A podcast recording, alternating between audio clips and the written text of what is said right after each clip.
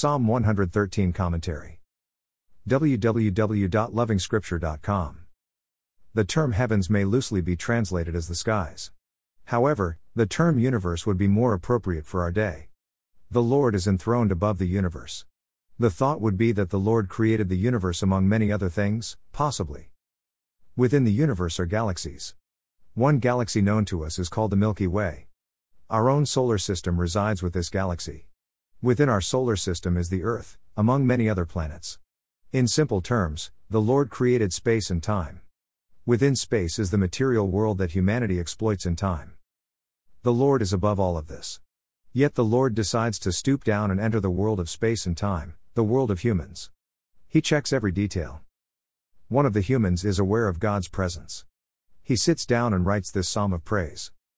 He has Israel in mind when he talks about the poor being raised from the ash heap, from slavery and oppression. They walk out of Egypt proud and free, like honored guests. Even receiving gifts from the oppressors. He is thinking about barrenness as unfruitfulness.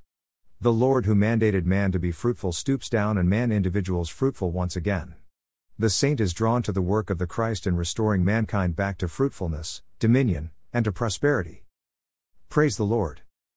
More resources visit http www.lovingscripture.com.